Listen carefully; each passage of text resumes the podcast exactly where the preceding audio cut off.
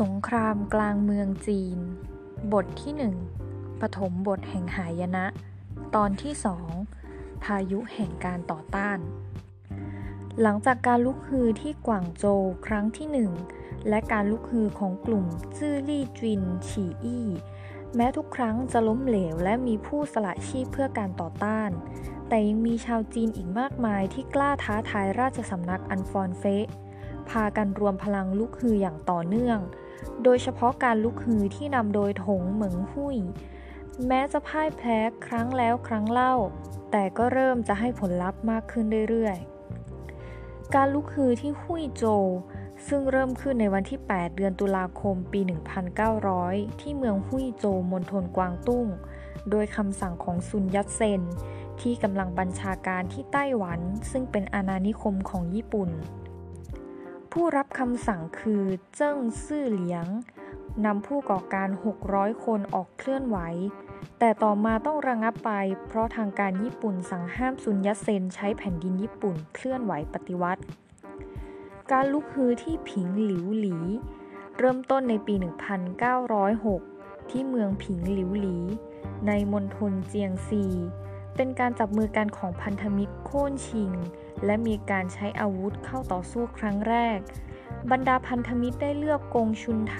เป็นผู้บัญชาการกองทัพปฏิวัติประชาชน มีหลิวเต้าอี้ สมาชิกของถงเหมิงหุยเป็นหัวหน้าขบวนการทำการต่อต้านที่เจียงซีและหูนาน และได้รับชัยชนะหลายครั้ง จนรัฐบาลชิงต้องระดมกำลังครั้งใหญ่เข้าปราบปราม จนหลิวเต้าอี้สละชีวิตในเหตุการณ์ครั้งนั้น การลุกฮือที่หวงกังในเดือนพฤษภาคม 1907 สุญญเซนส่งผู้แทนคือสวีเสวียะชิว ไปดำเนินการลุกฮือที่เมืองหวงกัง เขตแต้จิว๋วมณฑลกวางตุ้ง แต่ถูกกองทัพรัฐบาลชิงกำราบอย่างรวดเร็ว มีผู้กล้าเสียชีวิตถึง 200 คน ที่เหลือหนีไปฮ่องกง การลุกฮือกินเวลาเพียง 6 วันเท่านั้น การลุกฮือที่ชีนุ่ยหู เมืองหุยโจมณฑลกวางตุ้ง วันที่ 2 มิถุนายน ปี 1907 เพื่อเป็นการประสานงานโอบล้อมการลุกฮือที่หวงกัง ผู้นำขบวนการคือเติ้งจือหยูกับเฉินฉุน ได้รับคำสั่งจากซุนยัตเซนทำการเคลื่อนไหวก่อกวนกองกำลังรัฐบาลอย่างประสบผล จนฝ่ายรัฐบาลเกือบจะเพี้ยงพล้ำ เพียงแต่การลุกฮือที่ห่วงกลางล้มเหลวทำให้ขาดกำลังหนุน ขบวนการที่ฉีนุ่ยหูจึงต้องสลายกำลัง แกนนำหลบหนีเข้าฮ่องกง การลุกฮือที่อานชิ่ง เมื่อวันที่ 6 กรกฎาคม 1907 โดยสมาคมกวงฟู่หุยวางแผนที่จะลอบสังหารอุปราชมณฑลอันฮุย ที่เมืองอานชิ่ง พร้อมกับนำกำลังนักศึกษาเข้าลุกฮือ ปรากฏว่าสามารถสังหารหยูคู่หลี่ เอินหมิง อุปราชชาวแมนจูลงได้ แต่การลุกฮือถูกปราบภายในเวลาเพียง 4 ชั่วโมง แกนนำคือสวีซีหลิน ถูกจับกุมและถูกประหารในวันต่อมา แต่ลั่นวาจาว่าการสังหารอุปราชชาวแมนจูไม่สูญเปล่า ถือเป็นการล้างแค้นให้กับชาวฮั่นที่ถูกกดขี่ อย่างไรก็ตามก่อนจะถูกประหารสวีซีหลินถูกทรมานจนต้องเปิดปากบอกผู้ร่วมอุดมการหนึ่งในนั้นคือ ชิวจิน นักเคลื่อนไหวเพื่อสิทธิสตรีและสมาชิกลับของขบวนการปฏิวัติ ซึ่งเป็นบุคคลที่มีใจเด็ดเดี่ยวมาก และยังเป็นจอมยุทธหญิงที่มีฝีมือด้านการต่อสู้ ในเวลานั้นชิวจินถือเป็นเป้าหมายที่ทางการจับตามองในระดับหนึ่ง เพราะทำการเรียกร้องสิทธิของสตรี ต่อต้านการรัดเท้าที่กดขี่สตรีอย่างรุนแรง แต่ที่ทางการยังไม่ทราบแน่ชัดก็คือ ความเกี่ยวข้องของชิวจินกับขบวนการปฏิวัติ ซึ่งแท้จริงแล้วเธอเป็นสมาชิกของสมาคม กวงฟู่หุยและเดินทางไปญี่ปุ่นเพื่อขับเคลื่อนการปฏิวัติในจีนมาแล้ว และในตอนที่เธอจะกลับมาเคลื่อนไหวในบ้านเกิด มีนักศึกษาจีนกังขาว่า เธออาจจะยอมอ่อนข้อให้ทางการ ชิวจินจึงใช้มีดสั้นปักลงไปที่โพเดียมและประกาศอย่างห้าวหาญว่า ถ้าฉันกลับบ้านเกิดแล้วยอมจำนนให้กับพวกคนเถื่อนแมนจูทรยศต่อชาวฮั่น ขอให้ใช้มีดเล่มนี้แทงฉันให้ตายก็แล้วกัน ปรากฏว่าบรรดานักศึกษาต่างเชื่อมั่นในตัวเธอ และเดินทางกลับแผ่นดินใหญ่เพื่อขับเคลื่อนการล้มล้างราชวงศ์ชิงเมื่อมาถึงจีน ชิวจินก็ทำงานปฏิรูปประเทศทั้งบนดินและใต้ดิน บนดินเธอทำงานด้านสื่อสารมวลชนและวรรณคดี ใต้ดินเธอใช้ความรู้ด้านวิชาการต่อสู้ระดมพลพัก จนในที่สุดร่วมขบวนการใต้ดินกับสวีซีหลิน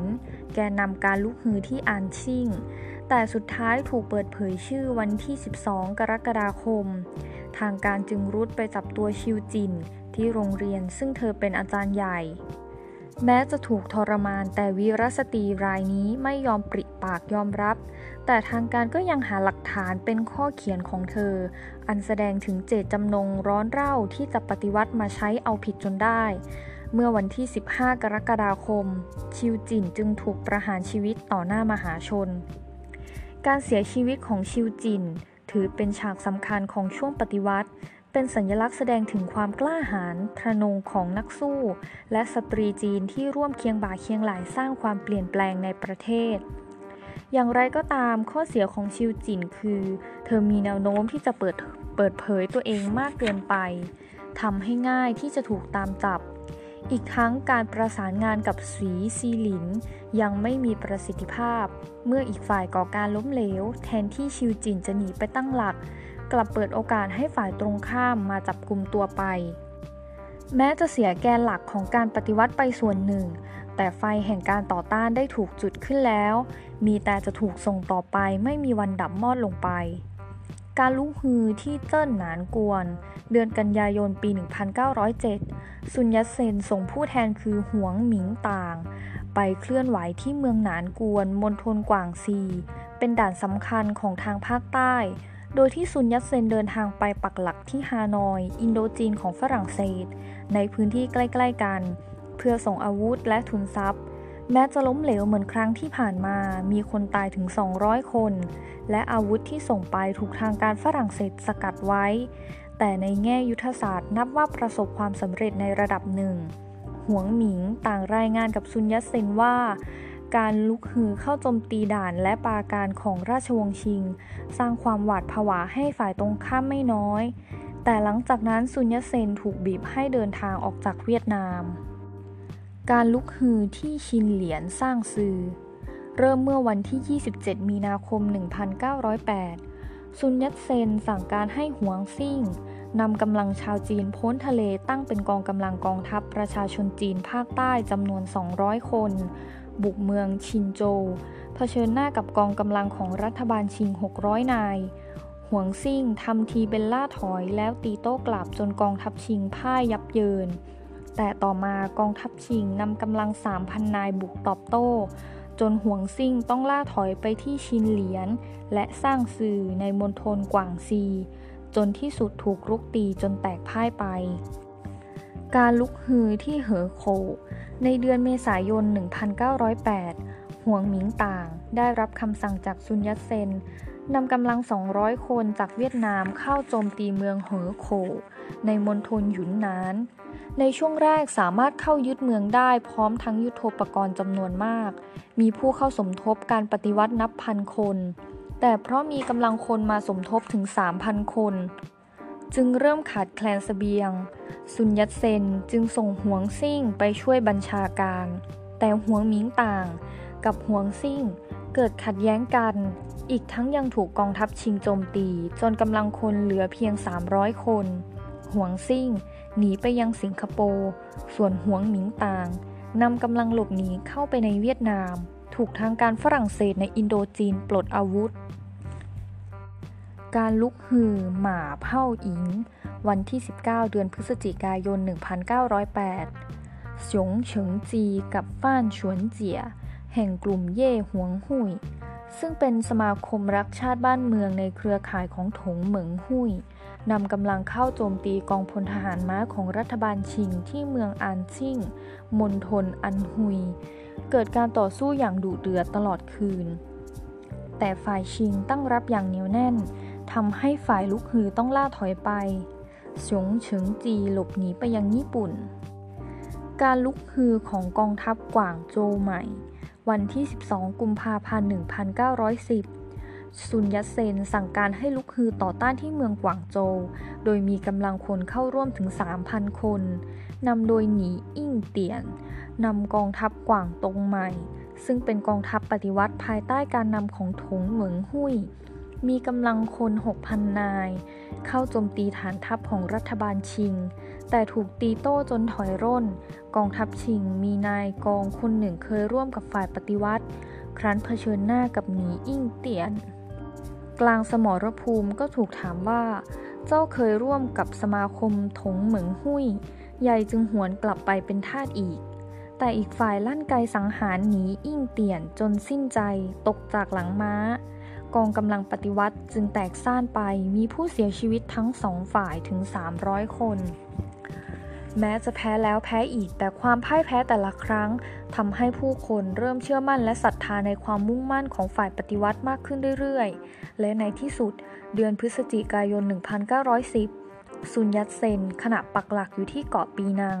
ซึ่งในเวลานั้นเป็นส่วนหนึ่งของนิคมช่องแคบ อันเป็นอาณานิคมอังกฤษในคาบสมุทรมาลายู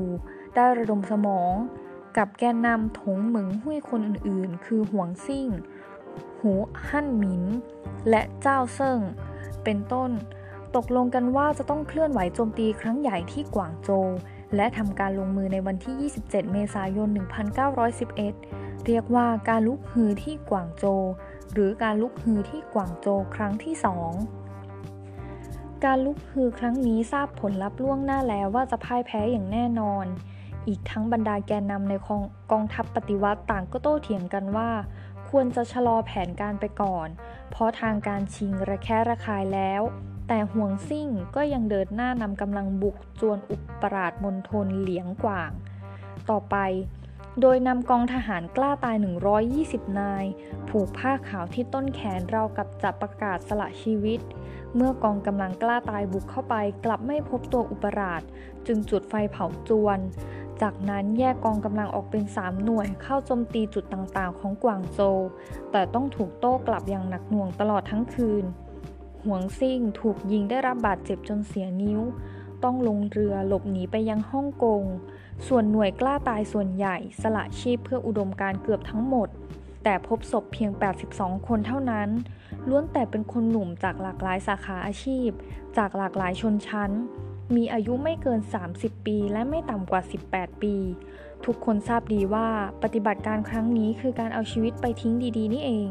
แต่พวกเขาก็ยังเดินหน้าต่อไป ถวายชีวิตเพื่อบ้านเมือง บางคนทราบดีว่าจะไม่มีวันกลับมาพบหน้าคนที่รักอีก จึงเขียนจดหมายทิ้งไว้ต่างหน้าหนึ่งในผู้สละชีพที่ทิ้งจดหมายอันซาบซึ้งใจไว้ก็คือ ลินเจวหมิน นักศึกษาหนุ่มจากฝูเจี้ยน บางส่วนของจดหมายถึงภรรยามีเนื้อความอยู่ว่า ตลอดชีวิตที่ผ่านมาของผมไม่เคยปริปากบอกคุณถึงปณิธานของผม นี่นับเป็นความผิดพลาดอย่างหนึ่ง แต่หากผมบอกไปกลัวคุณจะเป็นห่วงผมทุกวี่วัน ผมอาจสละชีวิตเพื่อชาติเป็นร้อยครั้ง โดยไม่อิดออดสักครั้ง แต่หากเป็นเรื่องที่ทำให้คุณกังวลใจแล้ว ผมไม่อาจทำได้ลง แต่สุดท้ายแล้วเขาก็ต้องตัดความห่วงหาออกไป แล้วแทนที่ด้วยความรักต่อมวลมนุษยชาติมิใช่ว่าเขารักภรรยาหรือลูกน้อยกว่าอุดมการ แต่เพราะเขาเชื่อว่าอุดมการอันยิ่งใหญ่ จะช่วยปกป้องภรรยาและลูกให้ปลอดภัยต่างหาก อย่างที่เขากล่าวว่า แต่วันนี้บ้านเมืองวุ่นวาย ภัยธรรมชาติอาจพรากชีวิต โจรขโมยอาจสังหารเรา ผู้รุกรานซึ่งรุมถึงประเทศของเราก็อาจจะฆ่าเราเสีย คนใหญ่โตในบ้านเมืองที่เคยกดขี่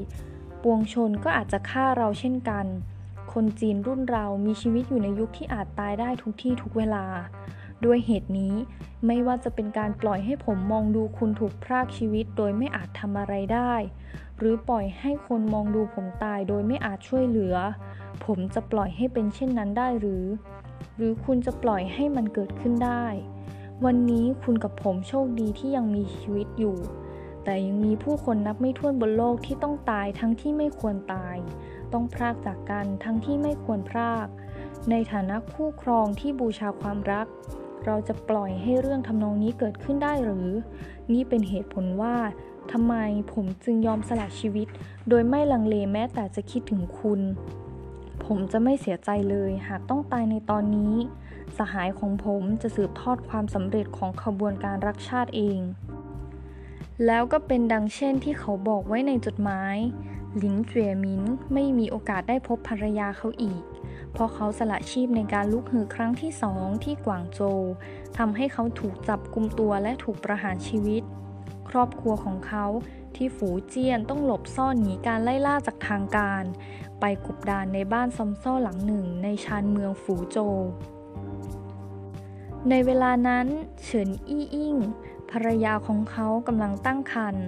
เมื่อคลอดบุตรออกมาแล้วปรากฏว่าเป็นชาย แต่เธอตายไปด้วยความตรอมใจหลังจากนั้นอีกสองปี แต่โชคดีที่พยานรักของหลินเจียมินและเฉินอี้อิงไม่ได้ถูกทอดทิ้ง หลังจากนั้นฝ่ายปฏิวัติประสบความสำเร็จสามารถโค่นล้มราชวงศ์ชิง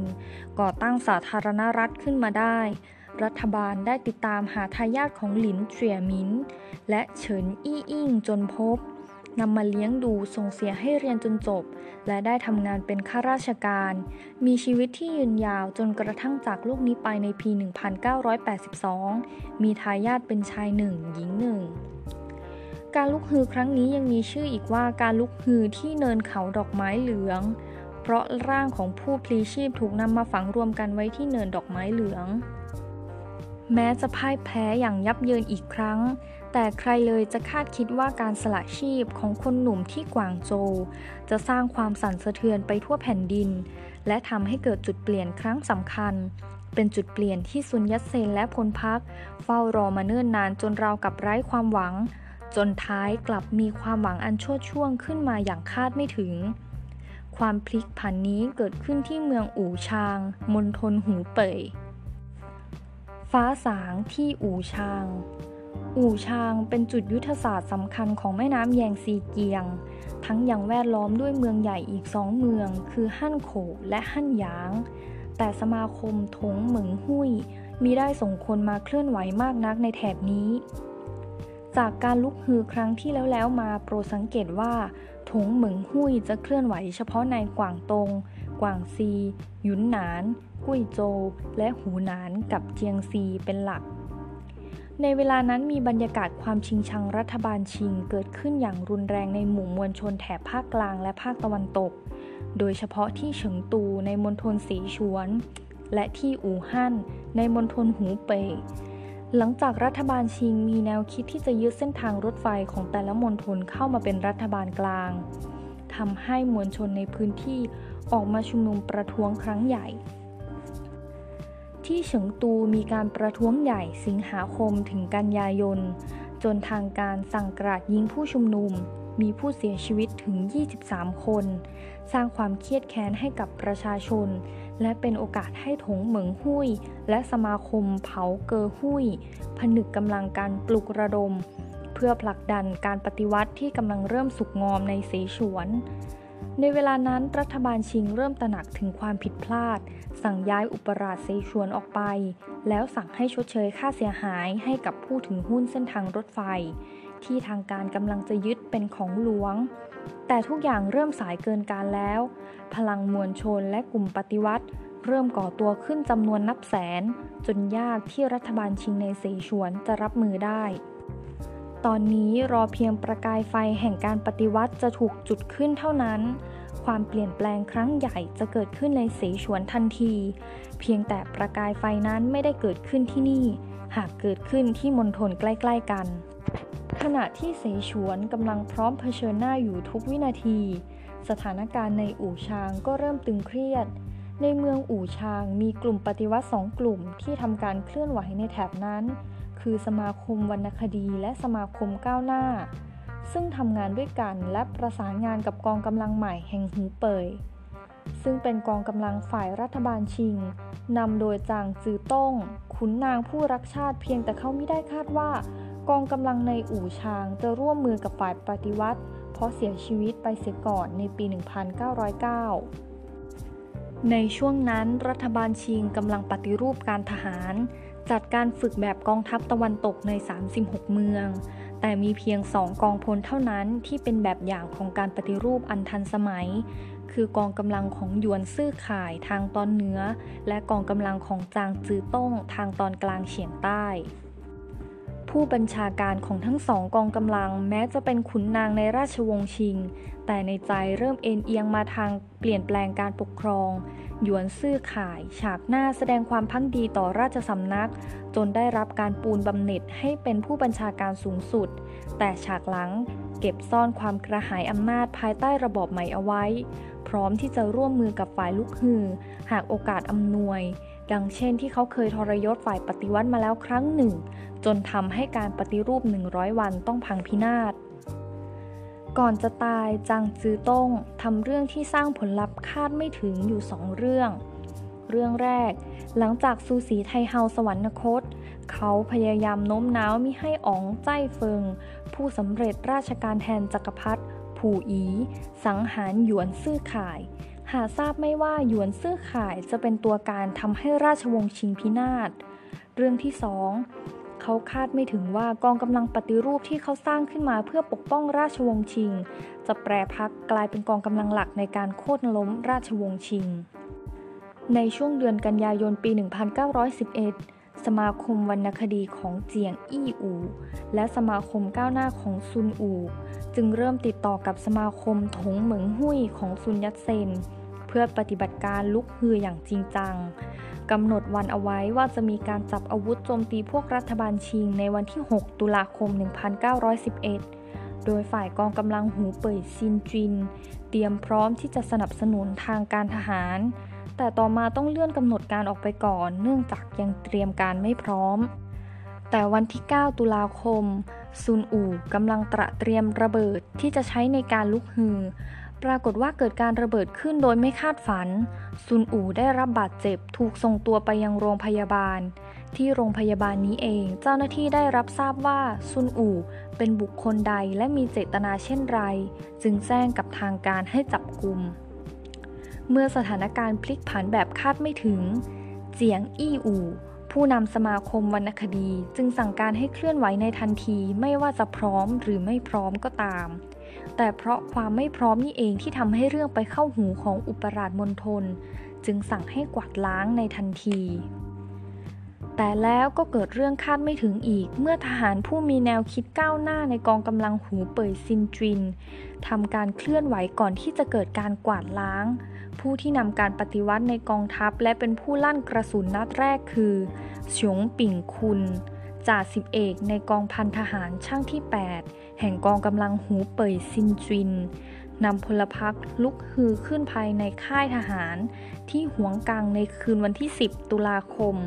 ลั่นกระสุนสังหารผู้บัญชาการกองสีนาย และทหารคนอื่นๆ ที่ไม่ยอมเข้าร่วมการปฏิวัติ จากนั้นนำพลพักที่พักดี บุกคลังแสงในอู่ฮั่น แล้วบีบให้อู่เจ้าหลิน ผู้บังคับการคลังแสงเข้าร่วมการปฏิวัติ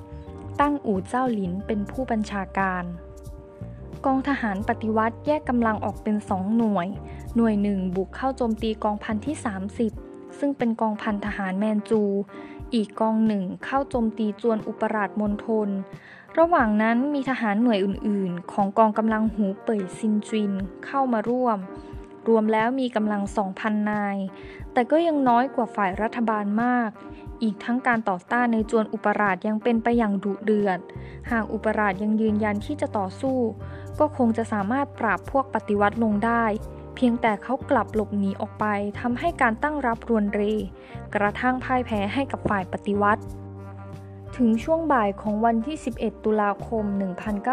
1911กองกำลังปฏิวัติก็ยึดเมืองอู่ชางได้ในที่สุด ตอนเย็นของวันเดียวกันยึดเมืองฮั่นหยางได้ และวันที่ 12 ยึดเมืองฮั่นโขได้ มีทหารแมนจูตายไป 500 นาย และถูกจับตัว 300 นาย ฝ่ายปฏิวัติในกองทัพหูเป่ยซินจิน ประกาศจัดตั้งรัฐบาลทหารแห่งหูเป่ย และเกลี้ยกล่อมให้นายทหารระดับสูงเข้าร่วม โดยเชิญหลีหยวนหง ขุนศึกชั้นผู้ใหญ่ที่ก่อนหน้านี้คัดค้านแนวคิดการเปลี่ยนแปลงการปกครอง ให้ดำรงตำแหน่งผู้นำรัฐบาลชั่วคราว ว่ากันว่าหลีหยวนหง ถูกลูกน้องลากมาจากเตียงขณะกำลังนอนกับภรรยา แล้วใช้ปืนขู่ให้ร่วมการปฏิวัติ แต่ความจริง หลีมีท่าทีสนับสนุนการเคลื่อนไหวกรรมกรรถไฟเป็นทุนเดิมอยู่แล้ว ระหว่างนั้น แกนนำของขบวนการถงเหมิงหุยแทบไม่ไม่ได้รู้ว่าเกิดอะไรขึ้นที่อู่ชาง กว่าจะทราบ ควันปืนก็จางแล้ว ซุนยัตเซนกำลังเดินทางไปสหรัฐ ต้องรีบกลับมาจีนอย่างเร่งด่วน ขณะเดียวกันกลุ่มปฏิวัติและกลุ่มแบ่งแยกดินแดนในหลายพื้นที่ทั่วจีน พอได้รับทราบความสำเร็จที่อู่ชาง ต่างพากันจับอาวุธลุกฮือขึ้นบ้าง จนเปลวไฟแห่งการปฏิวัติลุกโหมไปทั่ว วันที่ 22 ตุลาคม สมาคมถงเหมิงหุ้ย สาขาหูหนานกำลังทำการลุกฮือร่วมกับนายทหารหัวก้าวหน้าทำการโค่นล้มขุนนางชิงในท้องถิ่น จัดตั้งรัฐบาลทหารหูหนาน แห่งสาธารณรัฐจีน ที่เมืองฉางซา ประกาศโค่นล้มราชวงศ์อย่างเต็มตัว เหตุการณ์ครั้งนั้นมีนักศึกษาหนุ่มชื่อเหมาเจ๋อตงเข้าร่วมด้วย โดยสมัครเป็นทหารฝ่ายปฏิวัติ แม้ไม่ได้ร่วมรบ แต่ในอนาคตเขาผู้นี้จะกลับมารบ เพื่อปลดปล่อยช้างซาและแผ่นดินจีนอีกครั้ง วันที่ 22 ตุลาคม สมาคมถงเหมิงหุ้ยสานซี และสมาชิกเกินเหล่าหุ้ยทำการลุกฮือและยึดเมืองซีอานได้ในเวลาสองวัน แต่การต่อต้านยังคงดำเนินไปจนกว่าจะถึงเดือนธันวาคม วันที่ 23 ตุลาคม สมาคมถงเหมิงหุ้ย สาขาเจียงซีทำการลุกฮือที่จิ๋วเจียง จนประสบชัยชนะ และจัดตั้งรัฐบาลทหารแห่งจิ๋วเจียง วันที่ 29 ตุลาคม ทหารในกองกำลังใหม่แห่งซานซี แปรพักเข้าร่วมการปฏิวัติ สังหารอุปราชซานซี และประกาศจัดตั้งรัฐบาลทหารแห่งซานซีขึ้น ที่เมืองไทหยวน มีเหยียนซีซานเป็นหัวหน้ารัฐบาล วันที่ 30 ตุลาคม สมาคมถงเหมิงหุ้ยสาขาหยุนนาน พร้อมด้วยทหารในกองทัพใหม่แห่งหยุนนาน ระดมกำลังยึดเมืองคุนหมิงอีกวันต่อมาจึงสามารถจัดตั้งรัฐบาลทหารแห่งหยุนนาน มีไช่เออร์นายทหารในกองทัพใหม่เป็นหัวหน้ารัฐบาล วันที่ 31 ตุลาคม เกิดการลุกฮือขึ้นที่เมืองหนานชางมณฑลเจียงซี โดยสมาคมถงเหมืองหุ้ยในท้องที่ร่วมกับทหารในกองทัพใหม่ทำการยึดอำนาจในหนานชาง จัดตั้งรัฐบาลทหารแห่งเจียงซี มีหลี่เลี่ยจินนายทหารในกองทัพใหม่เป็นหัวหน้ารัฐบาล วันที่ 3 พฤศจิกายน สมาคมถงเหมิงหุ้ย สาขาเซี่ยงไฮ้ และสมาคมกวงฟู่หุ้ยทำการลุกฮือขึ้น โดยได้รับการสนับสนุนจากกองตำรวจในพื้นที่ การลุกฮือประสบความสำเร็จทำการจัดตั้งรัฐบาลทหารแห่งเซี่ยงไฮ้ มีเฉินฉีเหมย พลเรือนผู้เป็นสมาชิกสมาคมถงเหมิงหุ้ย เป็นหัวหน้ารัฐบาลทหาร แห่งเซี่ยงไฮ้ เฉินฉีเหมย ผู้นี้เป็นอาจารย์และผู้ชักนำเจียงไคเชกให้เข้าร่วมการปฏิวัติ และต่อมาจะกลายเป็นผู้ชี้เป็นชี้ตายในยุคสงครามกลางเมือง วันที่ 4 พฤศจิกายน จางไปลินแห่งสมาคมศึกษาตนเอง แห่งกุ้ยโจร่วมกับกองทัพใหม่และนักเรียนการทหาร ร่วมกันโค่นล้มรัฐบาลท้องถิ่น ยึดเมืองกุ้ยหยางไว้ได้ แล้วตั้งรัฐบาลทหารแห่งกุ้ยโจ เชิญหยางจิ้นเฉิง ขุนศึกในกองทัพขึ้นเป็นหัวหน้ารัฐบาล วันที่ 4 พฤศจิกายน กลุ่มนักปฏิวัติในมณฑลเจ้อเจียง ร่วมกับทหารกองทัพใหม่ เข้ายึดสถานที่สำคัญทางราชการในเมืองหางโจว และประกาศจัดตั้งรัฐบาลแห่งเจ้อเจียง เชิญทางโซ่เฉียน ปัญญาชนผู้มีใจปฏิรูปเป็นหัวหน้ารัฐบาล วันที่ 5 พฤศจิกายน นักเคลื่อนไหวในเจียงซู เกลี้ยกล่อมให้อุปราชยอมเข้าร่วมการปฏิวัติ เฉิงเต๋อเฉียน อุปราชของมณฑลรับฟังคำเรียกร้องจึงแปรพักจากราชสำนัก เข้าร่วมการปฏิวัติ และได้รับเชิญให้เป็นหัวหน้ารัฐบาลแห่งเจียงซู นับว่าเป็นเหตุการณ์ที่แตกต่างจากที่อื่นๆ โดยสิ้นเชิง อีกทั้งเฉิงเต๋อเฉียน ยังได้รับความไว้วางใจอย่างมากจากรัฐบาลใหม่อีกด้วย จนดำรงตำแหน่งสำคัญในรัฐบาลสาธารณรัฐ วันที่ 5 พฤศจิกายน สมาคมถงเหมิงหุ้ยในอันฮุย ก่อการจนกระทั่งวันที่ 8 พฤศจิกายน สภาที่ปรึกษาแห่งอันฮุย ซึ่งเป็นสภาที่ราชสำนักตั้งขึ้นเพื่อเตรียมพร้อมที่จะพระราชทานรัฐธรรมนูญตั้งแต่ปี 1909 จึงได้เสนอให้อุปราชแห่งมณฑลอันฮุย คือจูเจียเป่า เปลี่ยนแปลงการปกครอง และจัดตั้งรัฐบาลทหารแห่งอันฮุยขึ้น จูเจียเป่าดำรงตำแหน่งหัวหน้ารัฐบาล วันที่ 7 พฤศจิกายน สภาที่ปรึกษาแห่งกวางซี ประกาศเอกราชจากราชสำนักชิง ในตอนแรกคณะปฏิวัติเชิญเสินปิ่งคุณอุปราชมณฑลให้ดำรงตำแหน่งหัวหน้ารัฐบาลทหารแห่งกวางซีต่อไป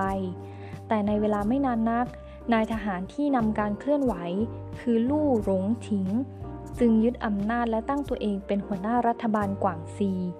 ลู่หลงถิงจะมีบทบาทต่อมาในยุคขุนศึก เช่นเดียวกับหัวหน้ารัฐบาลทหารท้องถิ่นคนอื่น ๆ ที่เป็นขุนศึกวันที่ 9 พฤศจิกายน สมาคมถงเหมิงหุ้ยในฝูเจี้ยน พร้อมด้วยกองทัพใหม่ ก่อการยึดอำนาจ กองทัพราชสำนักพ่ายแพ้ อุปราชของมณฑลตัดสินใจฆ่าตัวตาย หลังจากนั้นมีการจัดตั้งรัฐบาลทหารแห่งฝูเจี้ยน เชิญซุนเต้าเหรินแห่งกองทัพใหม่ดำรงตำแหน่งหัวหน้ารัฐบาล วันที่ 9 พฤศจิกายน หลังการรบและเจรจายืดเยื้อมาตั้งแต่ปลายเดือนตุลาคม ในที่สุด หูฮั่นหมินกับเฉินจงหมิง แห่งสมาคมถงเหมิงหุย ก็ประสบความสำเร็จในการยึดมณฑลกวางตงและจัดตั้งรัฐบาลทหารแห่งกวางตงขึ้นในวันเดียวกันนั้น โดยมีหูฮั่นหมินเป็นหัวหน้ารัฐบาล วันที่ 13 พฤศจิกายน นักปฏิวัติและนายทหารในกองทัพใหม่ เกลี้ยกล่อมให้ซุนเป่าชี อุปราชมณฑลซานตงเข้าร่วมการเปลี่ยนแปลงการปกครอง ซุนเป่าฉีเห็นดีด้วย เนื่องจากเป็นตัวตั้งตัวตีให้ราชสำนัก พระราชทานรัฐธรรมนูญ และจัดตั้งรัฐบาลแบบตะวันตกอยู่แล้ว จึงประกาศแยกตัวจากราชสำนักในวันนั้น ตั้งรัฐบาลทหารแห่งซานตง โดยมีซุนเป่าฉีดำรงตำแหน่งหัวหน้ารัฐบาล ต่อมายังดำรงตำแหน่งนายกรัฐมนตรีแห่งสาธารณรัฐ วันที่ 17 พฤศจิกายน สมาชิกสมาคมถงเหมิงหุ้ยในหนิงเซี่ย เริ่มการปฏิวัติ แต่ขุนศึกมุสลิมในพื้นที่ยังกังขากับความเคลื่อนไหวนี้ทำให้เกิดการประทะกัน กว่าจะเจรจาการสำเร็จก็เข้าสู่วันที่